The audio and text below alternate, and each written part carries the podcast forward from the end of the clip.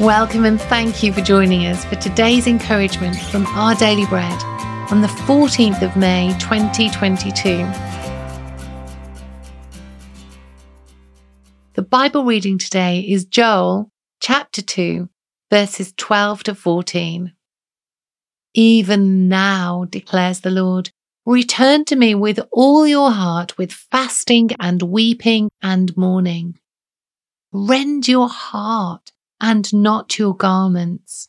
Return to the Lord your God, for he is gracious and compassionate, slow to anger, and abounding in love, and he relents from sending calamity.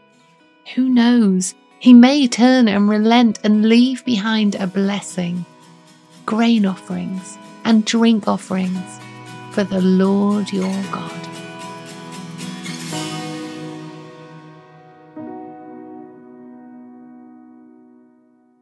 Today's article, titled The Gift of Repentance, was written by Amy Boucher Pye.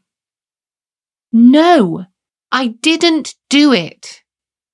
Jane heard her teenage son's denial with a sinking heart, for she knew he wasn't telling the truth. She breathed a prayer, asking God for help before asking Simon again what happened. He continued to deny he was lying until finally she threw her hands up in exasperation. Saying she needed a time out, she began to walk away when she felt a hand on her shoulder and heard his apology. He responded to the convicting of the Holy Spirit and repented.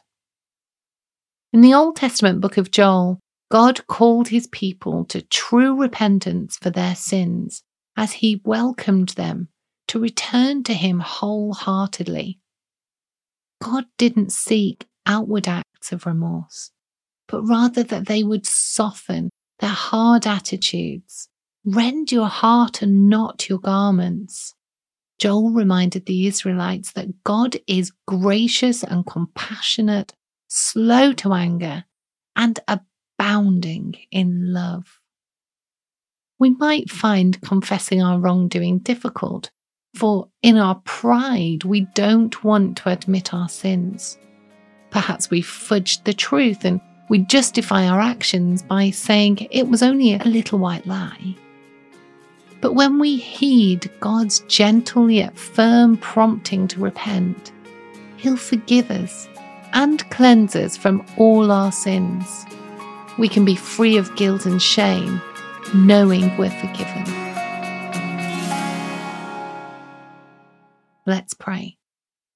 Lord Jesus Christ, you died on the cross so I'd be able to live in harmony with you and the Father. May I accept your gift of love as I speak truthfully. Amen. Today's encouragement was provided by Our Daily Bread Ministries.